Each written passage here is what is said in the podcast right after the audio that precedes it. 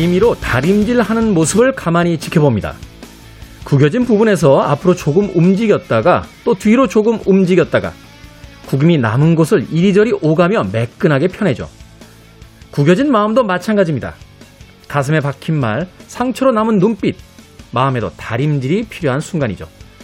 주름진 몸과 마음을 그때그때 잘 다리는 습관을 들인다면 구겨진 인생까지 다려야 하는 일은 피할 수 있을지도 모르겠습니다. 김태원 시대음감 시작합니다.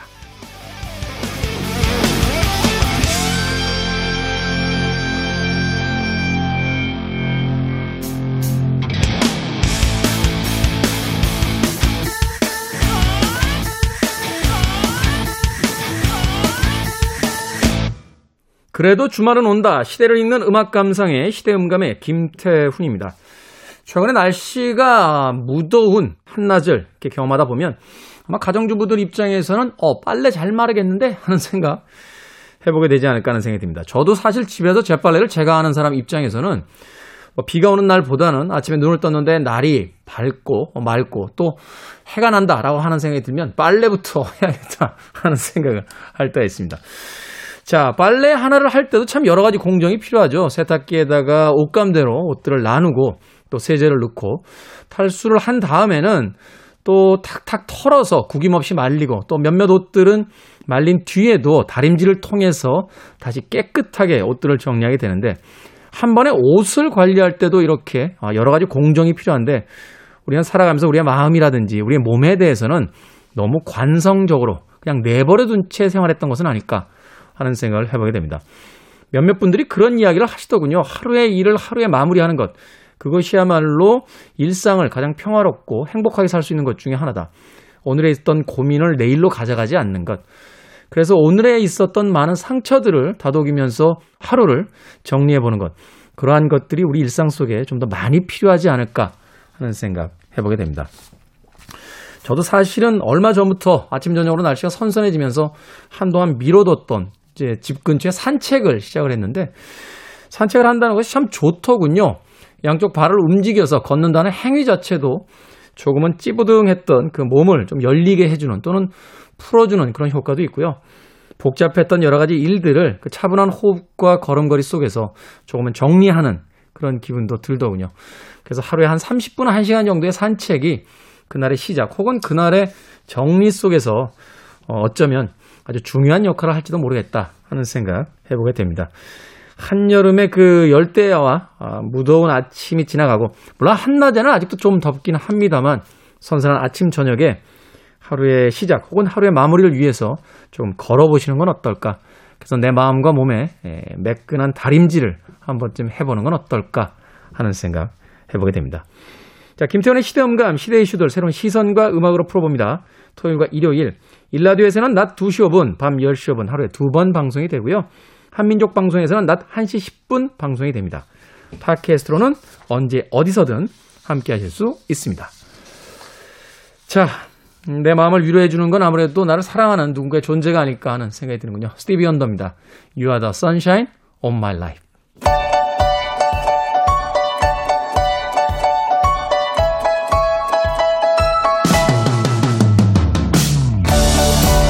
우리 시대 좋은 뉴스와 나쁜 뉴스, 뉴스 good and bad.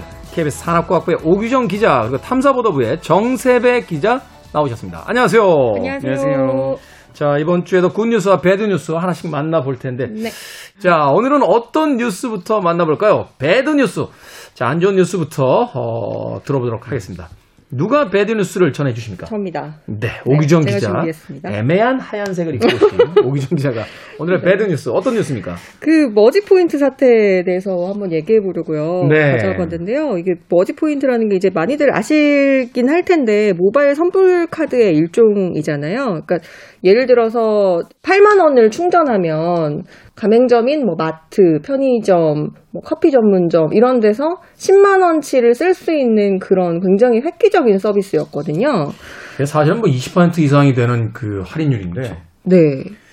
이거 그래서 단기간에 굉장히 많은 사람들이 가입을 했죠. 네, 그래서 입소문을 타고 인기를 끌면서 이게 지금 누적 가입자만 100만 명에 이르던 서비스였는데 갑자기 서비스를 중단한다고 해가지고 왜 요새 은행이 부도나기 전에 왜 사람들이 뱅크런, 그러니까 돈 뺀다는 걸 뱅크런이라고 하잖아요. 줄 서잖아요. 현금 빼가는 거. 네, 그런 어. 것처럼 요새는 머지런이라고 하더라고요. 이 음. 머지 포인트를 가입을 했던 사람들이 자기 포인트를 현금으로 돌려받으려고 회사 앞에서 정말 장사진을 치고 돈을 받으러 가는 그 환불 사태가 벌어졌습니다. 음, 네. 이게 사실은 저도 이제 머지 포인트, 이 머지 사태에 대해서 좀 이제 기사들을 좀 찾아봤는데 일단은 약간 이해가 안 가는 게 이런 거예요. 그러니까 어떤 산업 구조를 가지고 있고 수익 모델이 있는 상황 속에서 뭐 20% 30%의 어떤 말하자면 이제 이익률을 돌려주는 거잖아요. 그렇죠.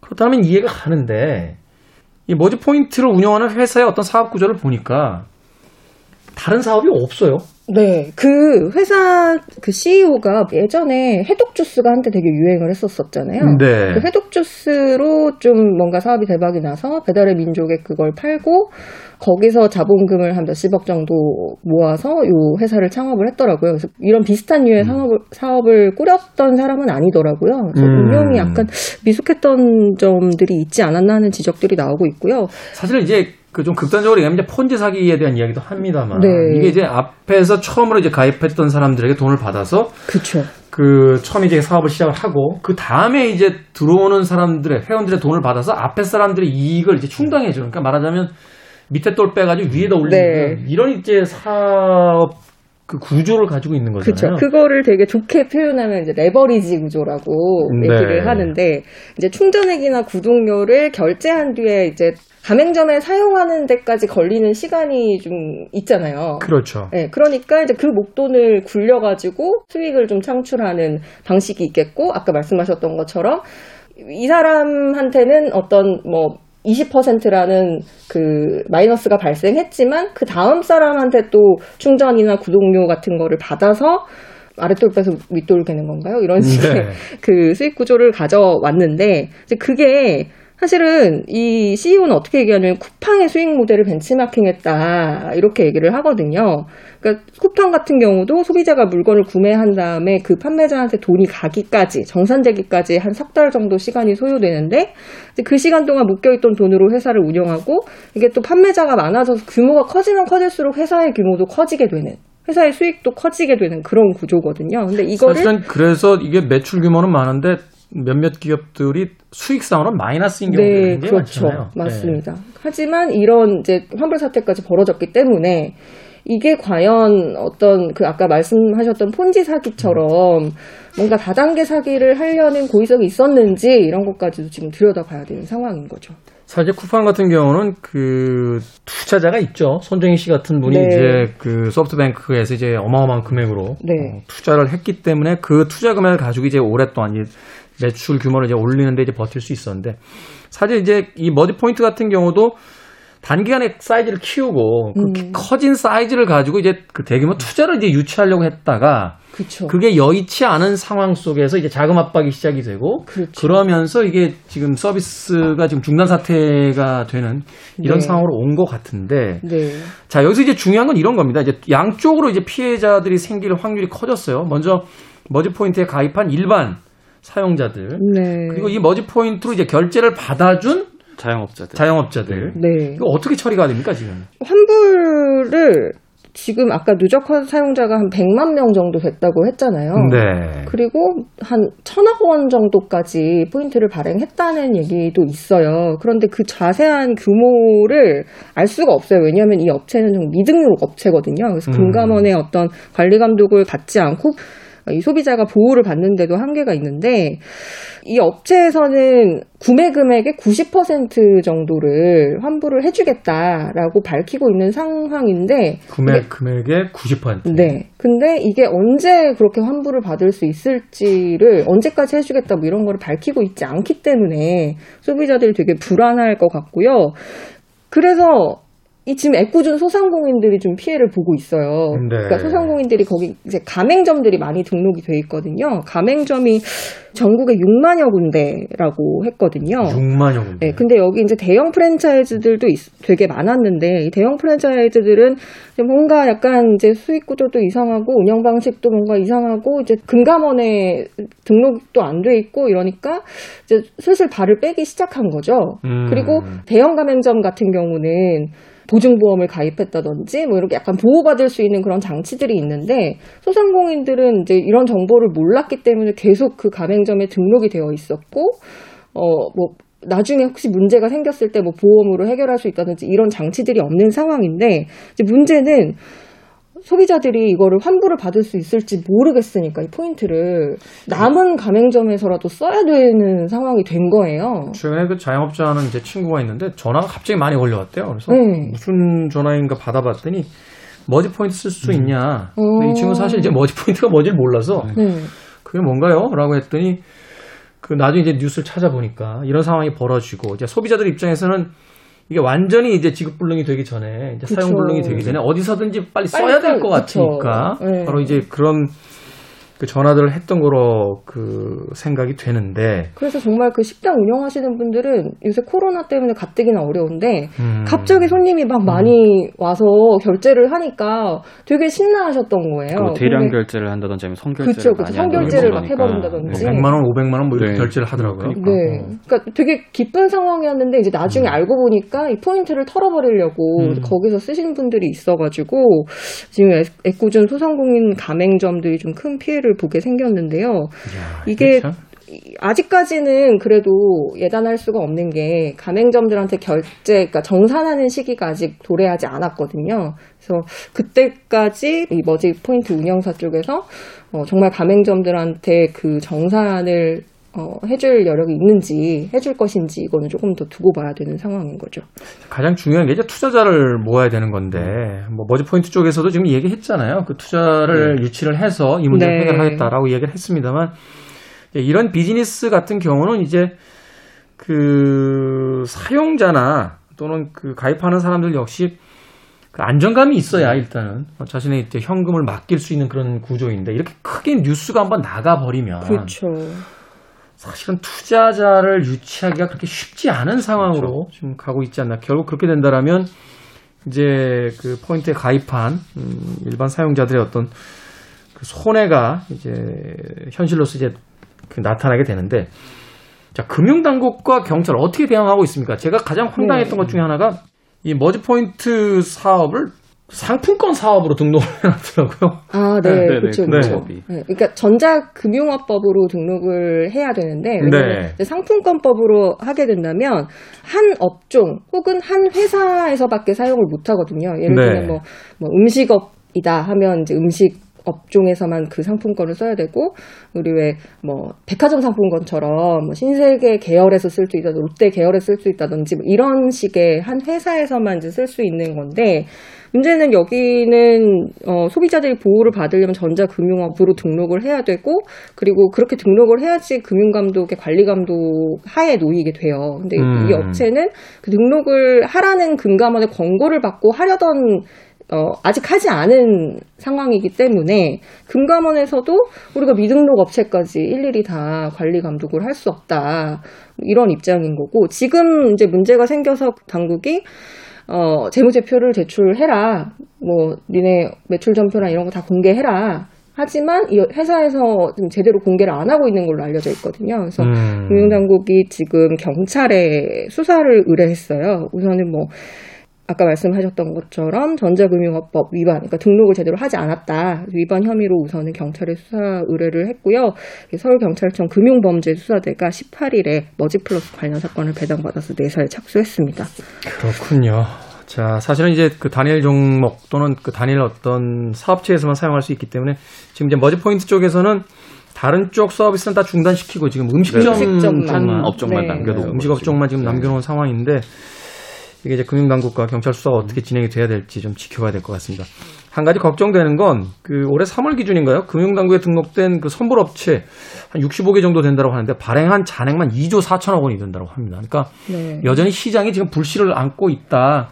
음. 이 머지 포인트 같은 사태가 다른 그 회사에서도 벌어질 수 있다 하는 거를 좀 그쵸. 생각을 하고 금융당국에서 좀 신경을 좀 많이 써야 되는 게 아닌가 그 선의의 그 피해를 입는 분들이 없도록 많이 좀 미리 보완책들을 마련해야 되는 게 아닌가. 네. 그, 그것도 생각을. 65개 업체도 사실 등록된 업체이기 때문에 미등록 업체는 더 많을 수 있어요. 그 미등록 그러네요. 업체에 대한 규제를 어떻게 할 건지에 대해서도 좀 논의를 해봐야 되는 점인 것 같아요. 이게 참 어렵습니다. 이거 갑자기 조이기 시작하면은 시장 자체가 움츠러들면서 네. 사실은 서비스가 중단되면서 바로 피해자들이 네, 속출할 네, 수 네, 있는 네. 분위기이기 때문에 뭐 여기에도 쓰는 표현인지 모르겠습니다만 이제 연착륙시켜야 되는 상황이 되는 거죠. 좀 지켜보도록 하겠습니다. 자, 배드 뉴스 오기정 기자의 에, 머지 포인트 사태에 대한 이야기 에, 들어봤고요. 그러면 이제 군 뉴스 정세배 기자 어떤 뉴스입니까? 어, 저도 이런 제도가 있는지 이번에 사실 뉴스를 찾으면서 알게 됐어요. 네. 이제 보통 요새 코로나 시국 이후로 그리고 또 여름철 되면서 재난 문자는 저희 하루에도 몇 통씩 오잖아요. 네. 그렇죠. 근데 이런 재난 문자 말고 실종 경보 문자라는 게 있어요. 음. 그 이제 똑같이 재난 문자 형식으로 오는데 이제 실종자 이름, 뭐 인상착의 이런 것들이 담긴 휴대전화 문자 메시지를 여러분들 중에 이제 청취자분들 중에서도 받아보신 분이 어, 네. 있을지 모르겠어요. 아, 저는 저도- 사실 저도 기억이 안. 나는데 어 받아보셨어요? 네, 네. 예.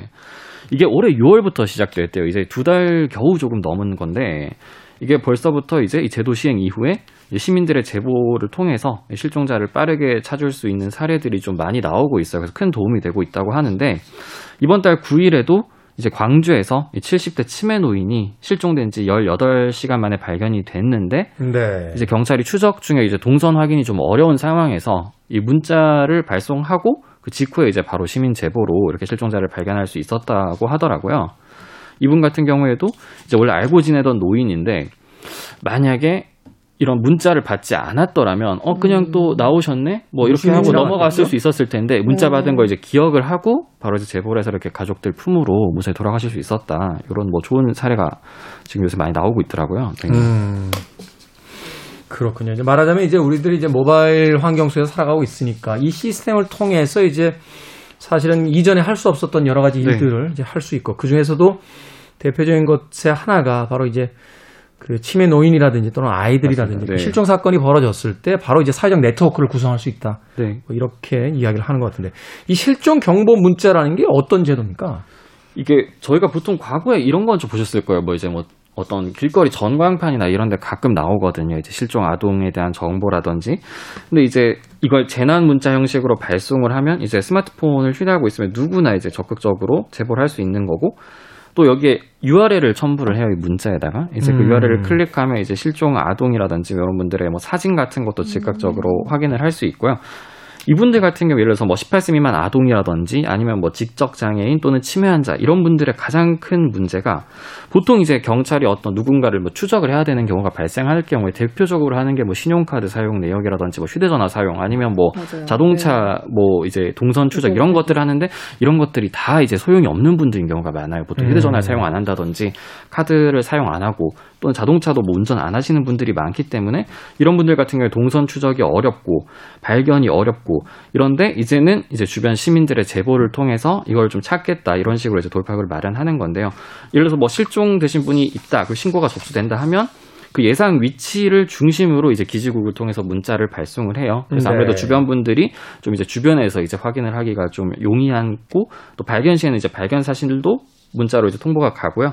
이 같은 경우에는 뭐 따로 뭐 별도로 뭐 행안부에 뭐 이런 승인 절차 없이도 경찰 판단하에 바로 이제 전송이 가능하고 또 이제 너무 이렇게 뭐 재난 문자 같은 경우에 너무 좀 많이 와가지고 좀 피로감을 느끼시는 분들도 많잖아요. 네. 그렇게 되면 이제 또 뭐 확인을 안 한다든지 아니면 그냥 대수롭지 않게 여기고 넘어가시는 분들이 많은데 이 경우에는 같은 지역 내에서 이제 1회만 발송을 하게 되고 음. 송출 시간도 좀 제한이 있어가지고 어느 정도 이제 꼭 필요한 경우에만 좀 발송을 할 수 있게 그렇게 운영이 되고 있습니다. 그러니까 말하자면 이제 전국구에다 다 발송하는 게 아니고 네네.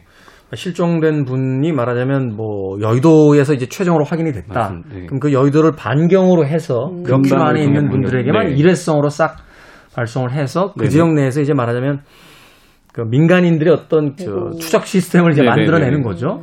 어, 그렇군요. 실제 제보 사례가 많습니까? 아까 말씀드렸다시피 이게 두 달이 조금 넘었는데 벌써 이 경보 문자를 통한 제보를 통해서 29명이 이제 음. 가족 부모로 무사히 어, 돌아갔다고 많은 분들이 해요. 돌아갔군요. 예, 사례가 되게 많아요. 이달 초에서 제주에서도 이제 치매 노인이 문자 발송 25분 만에 이제 발견되는 경우가 있고 뭐 또 광주에서는 실종된 지적 장애인을 또 뭐 문자 발송 3분 만에 또 제보가 왔다 이런 경우가 있고요. 이게 특히나 여름철 지금은 폭염이 한물 가셨지만 여전히 좀 덥죠. 그리고 뭐 네. 겨울이 되면 또 혹한이잖아요. 이런 이제 극한의 날씨에서는 이제 실종자분들이 뭐 하루만 넘어가더라도 뭐 야외에서 뭐 좀 하루를 보내게 되면 이게 또 고연령층이거나 저연령층이거나 이러면 이제 어떻게 건강에도 상당히 위험할 수 있잖아요. 그렇죠. 그렇기 때문에 조기에 발견하는 것이 상당히 중요한데 좀 더 큰 도움이 되고 있습니다. 네.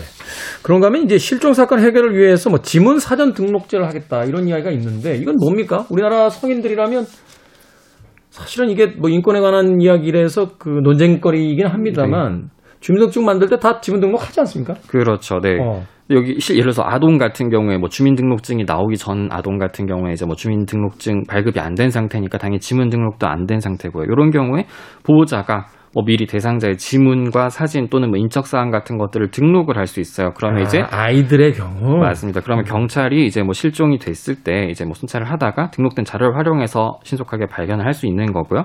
이 지문 등록은 뭐 집에서 사이트를 통해서도 할 수 있고 안전 드림 웹사이트라는 곳이 있어요. 또는 뭐 가까운 지구대나 파출소를 방문하시기만 하면 이제 얼마든지 등록이 가능하고요.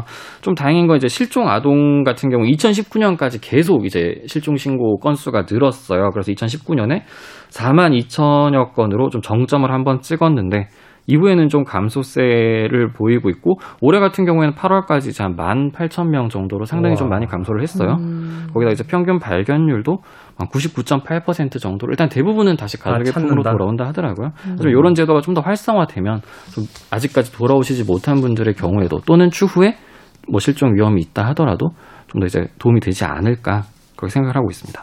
편리한 방법이긴 한데 사실은 이 지문 등록에 관한 부분은 사회적으로 논쟁이 좀 있는 부분이라 음. 영화인 인권에 관한 네네. 부분들. 그러니까 물론 이제 성인이 된 데는 본인이 선택할 수 있지만 네. 그 아이들 같은 경우는 이제 부모님들에 의해서 이제 뭐 이런 표현이 어폐가 있긴 합니다만 이제 강제적으로 등록이 돼버리는 거잖아요. 그렇죠, 네네. 그런 부분에 대해서는 조금 사회적 논의가 좀 더 있어야 되지 않나. 네. 편의성과 사실은 이제 그 이외에 음. 인권에 대한 어떤 논쟁 부분을 좀 더 생각을 해봐야 되지 않나 하는 생각도 해보게 됩니다. 자, 지금까지 뉴스 Good and Bad 정세배 기자, 오기정 기자 두 분과 함께 했습니다. 고맙습니다. 감사합니다. 감사합니다.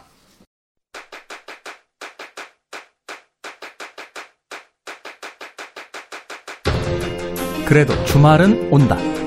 김태원의 시대 음감.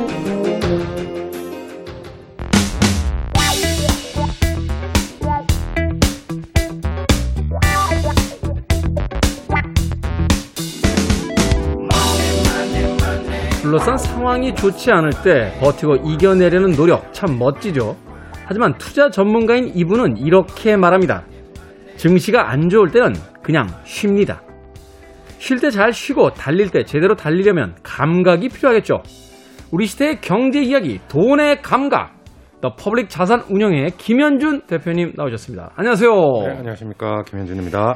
자, 증시가 안 좋을 때는 그냥 쉰다. 이게 어떤 이야기입니까? 어 이게 안 좋을 때를 어, 유재석 씨가 물어보셔가지고 네. 쉰다라고 했던 거고 저희는 뭐 좋을 때도 쉽니다. 좋을 때도 쉰다. 네, 이게 좋든 안 좋든 주식 투자자로서 이제 가장 좋은 점은 뭐냐면 제가 열심히 일하는 것과 어, 성과가 크게 관련이 없어요. 제가 투자한 기업의 임직원 분들이 열심히 일해야 제가 돈을 아. 버는 것이지. 제가 뭐 열심히 일하고 뭐 응원, 뭐 치어리딩 한다고 해가지고 그 회사의 실적이나 주가가 오르는 게 아니기 때문에 저희는 어떻게 발굴해서 투자하고 나면은 장기로 보유한다. 그 보유하는 기간 동안에는 사실은 뭐 아주 열심히 일할 필요는 없기 때문에 그렇게 말씀드린 거고요. 아, 그러니까 결국은 이제 내가 부지런히 이 종목 저 종목으로 뛰어다닌다고 해서 돈이 벌리는 게 아니고 그렇습니다. 결국은 그 사놓은 주식, 그 주식의 어떤 그 회사들이 열심히 일을 해줘야 되는 거니까 그렇죠. 올바른 종목을 선택해 놓는다라면 뭐 증시가 좋거나 안 좋거나 나는 뭐 그렇게 크게 일할 필요가 없이 네. 그 회사의 어떤 그 성과에 의해서 나의 수입이 이제 좌우가 된다 이렇게 되는 거군요. 그렇습니다. 맞아요. 오. 책에도 그런 이야기 쓰셨던 것 같아요. 워렌 버핏에게 그 주식을 얼마나 보유해야 됩니까? 라고 물어봤더니 영원히 라고 대답했다라고 네. 하는 일화를 적어주셨는데 바로 이제 그런 이야기를 말씀하시는 거죠. 네, 그렇습니다. 이게 뭐 주식이라고 하는 게 지금 말씀하신 대로 뭐 어떤 기업이 잘 달려갈지 이거를 맞추는 것보다는 기존에 성과가 좋았던 기업들 네. 이 회사가 잘 갈 수밖에 없다. 또는 이 달리기 선수가 원래 빠르더라, 기록이 좋더라 하는 회사의 그 선수들과 같이 하면 사실은 제 성과도 좋아지는 거니까요. 어, 어려운 건 아닙니다, 사실은. 아, 그렇군요. 저는 개인적으로 김현준 대표님을 조금만 더 일찍 만났으면 얼마나 좋았을까 하는 생각을 해보게 됩니다. 지난번에 뵙고 나서 저서를 주셔서 한 달 동안 열심히 읽었거든요. 네. 그리고 나서 바로 제가 투자했던 회사의 주식이 지금 곤두박질 치고 있어요.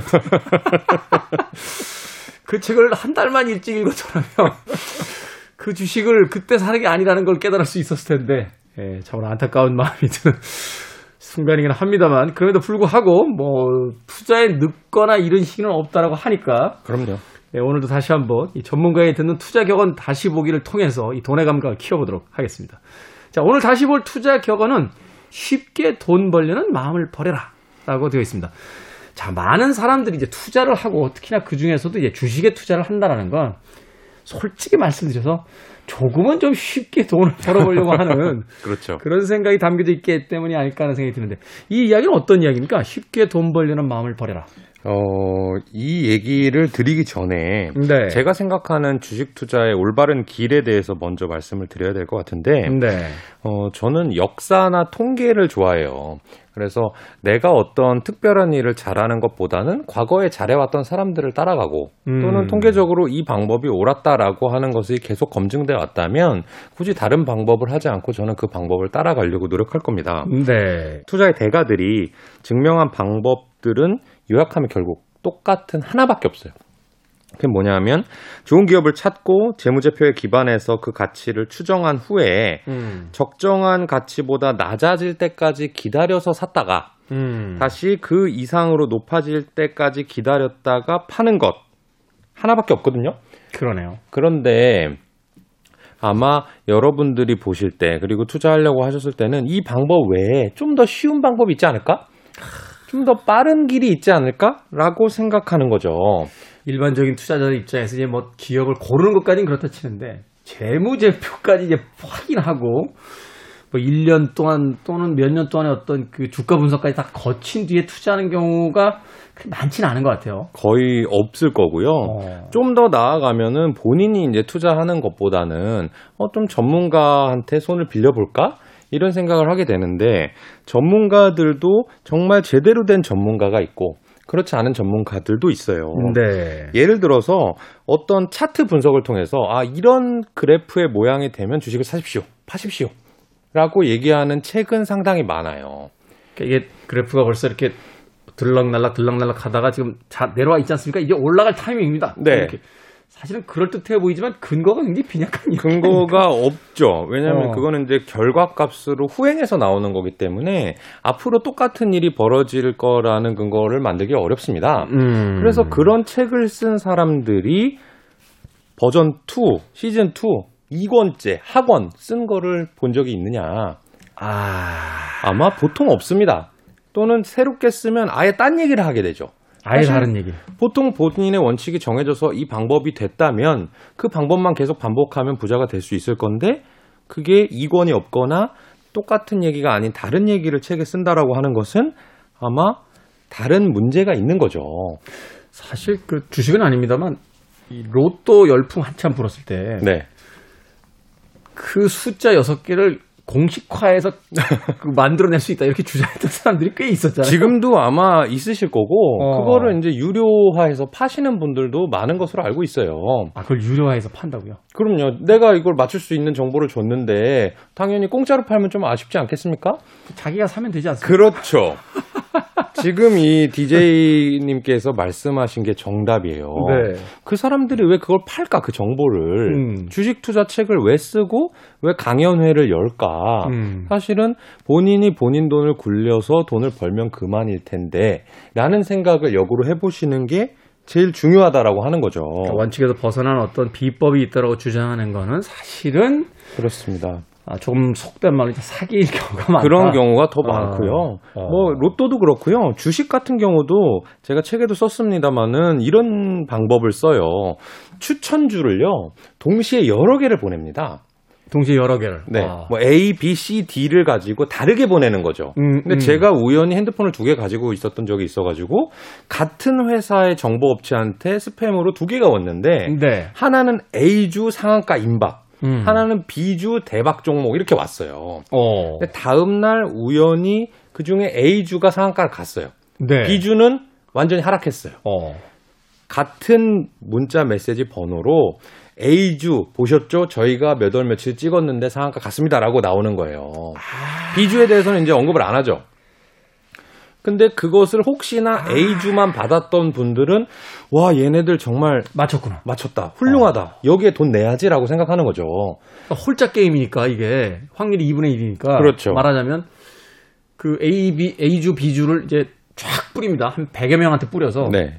그 중에서 한 50명한테는 A주가 오른다, 50명한테 B주가 오른다라고 했다가 A주가 당연히 오르면 B주가 오른다라고 했던 문자가 간 사람들은 이 사람들은 안 맞네 하고 빠져나갈 거고. 그렇죠. 그러면 어 진짜 맞췄는데 하는 50명에게 다시 보셨죠? 우리가 맞히지 않았습니까? 내일 거 받으려면 10만 원 내세요. 아, 이게 뭐 복권방에서 1등 당첨된 곳은 계속 잘 되고 계속 잘 되니까 사실은 또 1등이 많이 배출될 확률이 높아지는 많이 거죠. 오니까. 어.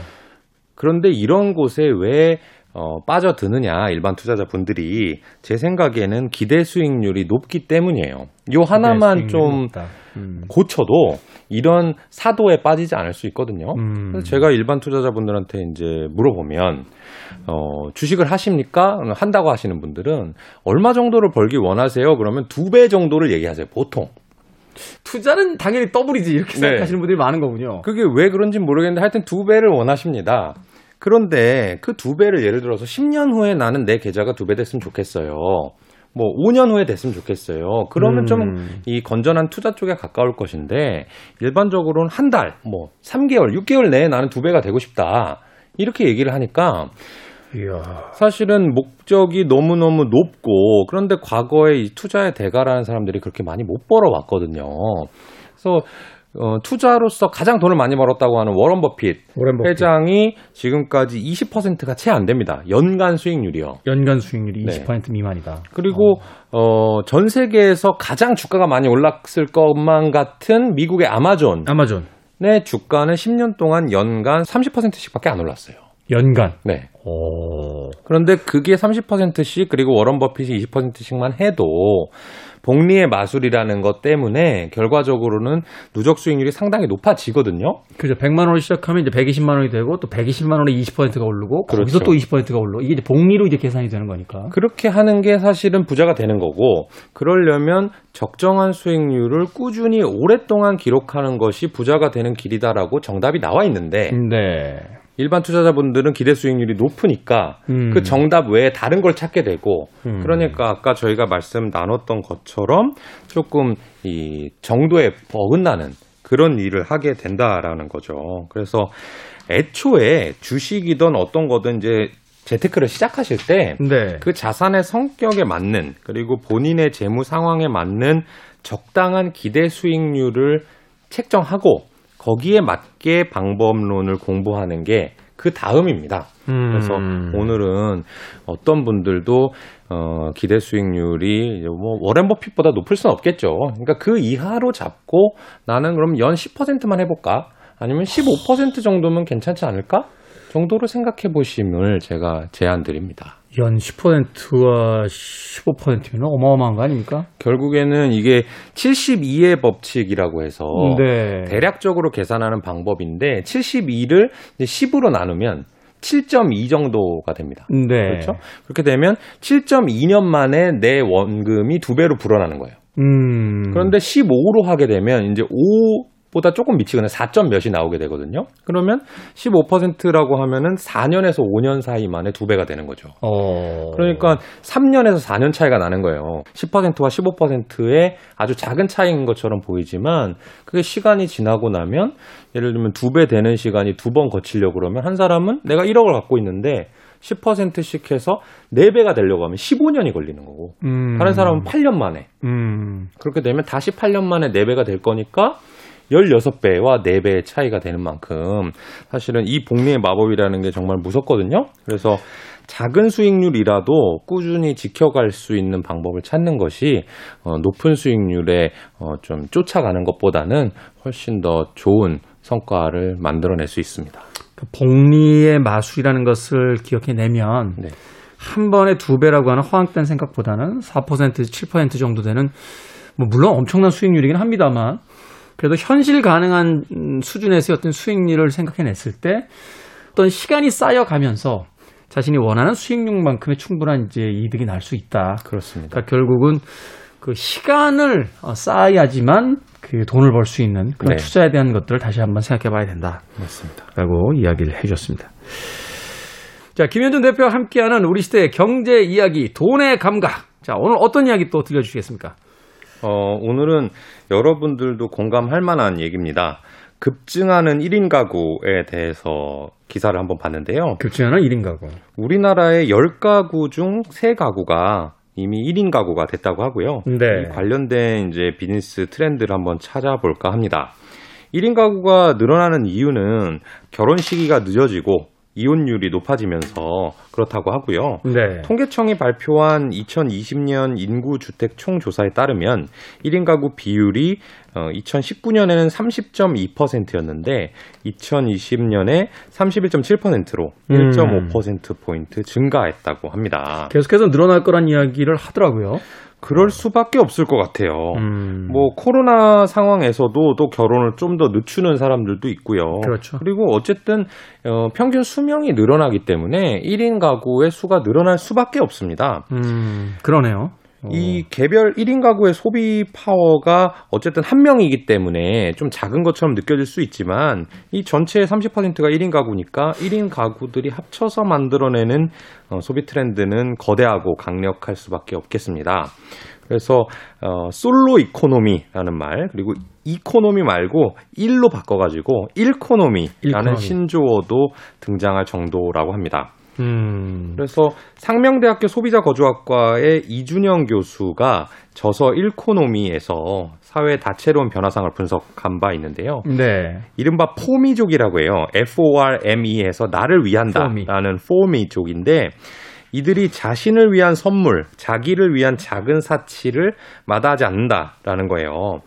어, 생필품은 1원이라도 저렴한 가격에 구매하고자 하지만 관심 있거나 좋아하는 상품, 예를 들면은 어, 밥값은 싼 것을 찾지만 네. 디저트는 그거보다 훨씬 비싼 걸 먹는다든지 음. 아니면은 피규어나 프라모델에는 돈을 아끼지 않고 지출하는 것 이런 음. 것들이 포미족의 특징이라고 하는데요. 이런 곳에서 찾을 수 있는 투자 대상을 한번 검토를 해봤습니다, 제가. 네. 그랬더니 아마 프리미엄 식품군 해서 아까 디저트 관련된 것들이라든지 아니면 뭔가 요리 중에서 아니면 건강식 이런 것도 찾아볼 수 있을 것 같고요. 그다음에 1인 가구가 늘어나게 되면 예전에는 말하자면 그냥 원룸 고시원 이런 데 들어가서 뭔가 생활만을 위한 생활을 그렇죠. 했다면 지금은 제 주변의 후배분들을 보면은 어, 집의 크기가 작을 뿐이지 거기 안을 상당히 마치 뭐 카페나 바처럼 꾸미기도 하고 그러니까 과거에는 이제 1인 가구라는 게 결혼을 해서 본격적인 집을 꾸미기 전에 거쳐가는 정거장 같은 거였는데 이제는 그거 자체가 완결성을 갖는다는 거죠. 그렇죠. 어. 그래서 그렇게 하려고 하면은 이제 인테리어를 꾸며야 되는데 사실 뭐 엄청난 고가의 인테리어를 하기는 좀 부담스러우니까 네. 온라인에서 구매를 한다든지 아니면 좀 이쁘고 힙한 분위기의 인테리어를 하는 어, 수요가 늘어나고 있고요. 그다음에 가전 제품 중에서 좀 작은 거 예전에 1인용 세탁기라든지 네. 요새는 뭐 창문형 에어컨 이런 것들도 어, 많이 구매를 하고 있고요. 어, 가구 수와 같이 가는 거. 예를 들면 음. 사람당 하나를 써야 되는 핸드폰 같은 경우는 네. 4인 가구나 1인 가구와 상관없이 그 숫자가 가겠지만 그렇죠. 뭔가 하나 꼭 필요한 뭐 소형 선풍기라고 해보죠. 이런 거 같은 경우는 가구가 늘어나면 늘어날수록 어쨌든 개수가 늘어나야 될 거잖아요. 그렇죠. 그런 제품들이 수혜를 보고 있는 상황으로 추측됩니다. 음. 그러니까 아주 단순한 거네요. 그러니까 삶의 변화가 어느 쪽으로 갈 것이냐. 그러면 1인 가구의 퍼센테이지가 늘어나게 되는데 지금까지 어떤 가구의 형태에서 이제 1인 가구라는 새로운 형태의 가구가 늘어났을 때 어떤 쪽에 수요가 늘고 어떤 쪽에 소비가 늘 것이냐. 네. 이것을 생각해 보면 우리가 이제 투자해야 될 종목들이 아주 편하게 나올 수 있다. 그렇습니다. 어, 1인 가구가 는다는 건 이제 가구 숫자 자체가 늘어나니까 아무리 혼자 사는 집이라고 해도 세탁기 있어야 되고 TV 있어야 되고 그렇죠. 에어컨 있어야 되니까 가전 제품을 그 사용하는 그 판매하는 어떤 그 산업이 이제 더 커질 것이고 네. 또한 또 집 꾸미기라든지 뭐 이런 것들이 있으니까 인테리어라든지 혹은 그 건강식이라든지 뭐 이런 것들이 훨씬 늘어날 거다. 그렇습니다. 음. 이게 제가 이제 누누이 말씀드리는 메가 트렌드라는 거거든요. 메가 트렌드. 어, 4인 가구, 3인 가구가 1, 2인 가구로 자꾸 바뀌어 가는 것은 어, 누군가 한 명이 이제 그만합시다. 이렇게 얘기한다고 해서 바꿀 수 있는 것이 아닙니다. 그렇죠. 이거는 뭐 당분간 수십 년 정도는 그냥 흐름처럼 가야 어떤- 당연히 가는 거잖아요. 음, 음. 그렇다 그러면 내가 이 분야에서 투자를 한다면 사실 큰 틀에서 일단 틀릴 게 없는 거죠. 장기간 이 트렌드는 지속이 되니까요. 그러네요. 어떤 어, 예를 들어서 롱패딩이라고 해보죠. 네. 이 평창 올림픽 이후에 이 중고등학생들이 교복처럼 입던 그 롱패딩은 거리에 왜 김밥들이 굉장히 많았지 않습니까? 근데 이제 확 없어졌습니다. 쇼패딩으로 유행이 바뀌었거든요. 몇 년 전부터 보지를 못했어요. 어. 그런 것들은 1, 2년밖에 안 가니까 유행은. 내가 만약에 투자자로서 어, 롱패딩에 베팅을 해봐야 되겠다라고 했는데 틀리면 음. 그럼 손실이 커질 수 있잖아요. 근데 그렇죠. 내가 1인 가구에 대해서 베팅을 해봐 야지라고 하는 것은 일단 틀릴 가능성이 상당히 낮은 거고요. 예를 들면 이런 거겠네요. 그러니까 대차 대조표가 아주 좋은, 그러니까 그 수익성이 아주 좋은 건강한 기업이라면 가전제품 회사 같은 경우는 주식을 조금 오래 가지고 있어도 시장 수요 자체가 점점 늘어날 테니까 충분히 투자할 만한 가치가 있다. 그렇습니다. 어, 그리고 또 내가 실제로 느끼는 거죠. 이 들으시는 분들께서 1인 가구 일 가능성도 꽤 있고요. 네. 주변의 친구, 가족들을 보면 1인 가구를 분명히 쉽게 찾을 수 있을 겁니다. 그렇게 되면 어, 주변에서 이 사람들이 어떤 거를 사는지, 어떤 거는 좀 좋아하는지에 대해서 느낌이 오니까 충분히 실생활에서 투자할 수 있는 아이디어를 발굴할 수가 있는데, 예를 들어서 제가 한번 찾아본 것들은 이 1인 가구는 요리하기가 좀 불편합니다. 한 명이서 해 먹는다는 게 좀 어렵기도 하고 식자재가 많이 남기도 하고요. 일단은 1인 가구 생활하면요. 혼자 요리하는 게 재미가 없어요. 그렇죠. 같이 먹어줄 사람이 없기 때문에 맞아요, 별로 맞아요. 의- 의미가 없거든요. 맞아요. 네. 그런데 그럼에도 불구하고 100% 배달 음식만 먹을 수가 없으니까 네. 뭔가 좀 먹어야 될 때는 어떻게 해볼까? 아마 요새 유행하는 밀키트 산업. 밀키트 산업. 해서 당연히 소분돼서 와서 뭔가 하나 간편 조리할 수 있는 그런 음식들이라면 좀 잘 되지 않을까 이런 생각이 들고요. 아까 말씀드렸던 셀프 인테리어 하려면 좀 값싼 인테리어나 가구를 사야 되니까 온라인 가구 회사들 음. 이런 회사들은 좀 돈을 쉽게 벌 수 있을 거고 그다음에 김태훈 님이 말씀하신 것처럼 소형 가전제품 기업들 같은 경우는 뭐 상당히 많이 있습니다. 네. 뭐 식기세척기도 있을 수 있고 음식물 처리기, 소형 에어컨, 뭐 로봇 청소기 뭐 이런 것들을 만드는 회사들이 사실은 상당히 많이 나왔다가 없어졌다 하기도 하는데 그렇죠. 그 주변에서 어 요게 요새 좀 잘 된다. 라고 하는 것들을 찾아내면 어, 성공 투자의 첫 걸음을 뗀 것이고 저 같은 경우는 최근에 음식물 처리기 그 다음에 어, 로봇 청소기 음. 그다음에 창문형 에어컨 이런 것들이 몇 년 전까지는 잘 들어보지 못했던 제품들인데 최근에는 뭔가 필수템으로 자리 잡고 있는 그런 아이템으로 보여요. 그 창문형 로봇 청소기 보셨습니까? 아, 이 바깥에 닦는 거, 네, 붙여 있는 거 네. 봤어요. 인터넷으로만 봤어요. 그거를 언제가부터 눈에 보이기 시작하더라고요. 아, 그러면서 아니 저게 뭐야? 라고 했더니 이제 아무래도 1인 가구 그러니까 바쁜 어떤 이 가구 같은 경우는 창문을 닦긴 닦아야 되는데 옛날처럼 이제 뭐 전업주부 시스템이라든지 뭐 이런 게 아니니까 네. 혼자서 그걸 이제 닦기는 그 시간도 그렇고 해서 그걸 이제 쓰는 가구들이 늘고 있다. 그렇죠.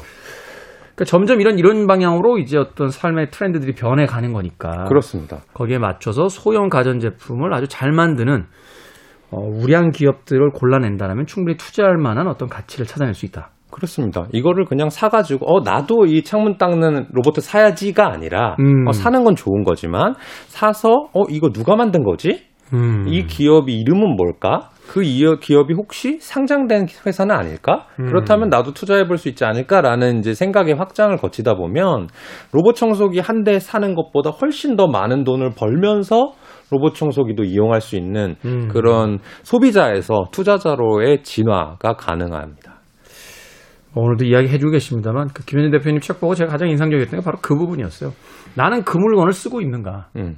그리고 멀리서 고민할 것이 없이 내가 최근에 어떤 물건에 관심이 가 있는가. 또 사람들이 만나면 어떤 이야기를 주로 하며 어떤 뭐 물건이라든지 유행에 대해서 신경들을 쓰고 있는가. 그렇습니다. 그러니까 거기서 바로 우리가 실질적인 힌트를 찾아낼 수 있다. 네. 라고 이야기를 해줬습니다. 네. 자, 김현준 대표님과 함께하는 돈의 감각. 물어보고 싶은 이야기는 백만 가지 있습니다만 오늘은 여기서 좀 마무리를 하고 내일 다시 궁금한 이야기들 여쭤보도록 하겠습니다. 고맙습니다. 고맙습니다. 자, 저도 음악 한 곡 띄워드리면서 어, 인사드리도록 하겠습니다. 주말에는 재즈 음악 하나 들어볼까요? 존 콜트레인의 연주곡 중에서 My Favorite Things, 내가 좋아하는 것들이라는 음악 들으면서 저도 작별 인사 드리겠습니다. 지금까지 시대음감의 김태훈이었습니다. 고맙습니다.